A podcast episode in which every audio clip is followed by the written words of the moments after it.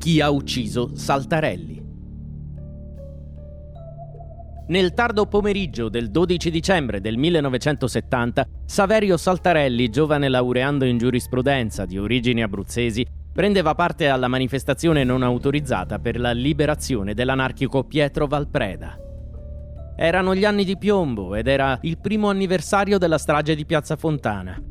Poliziotti, cittadini comuni, manifestanti, politici e sindacalisti, nessuno in quel momento poteva ritenersi al sicuro. Quel giorno al centro di Milano erano in programma ben quattro manifestazioni che avrebbero sfilato in quella che si poteva definire una città blindata dalle forze dell'ordine. Gli incidenti scoppiarono alle 17 tra via Larga e via Bergamini. Una squadra di carabinieri esplose alcuni lacrimogeni.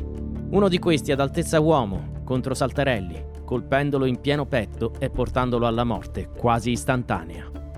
Moriva un giovane, uno studente e un partigiano politico che si era fortemente battuto per i diritti operai.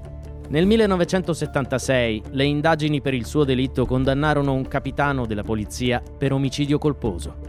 A ricordarlo una canzone, Chi ha ucciso Saltarelli, e una targa commemorativa apposta sul luogo della sua morte in via Bergamini 1.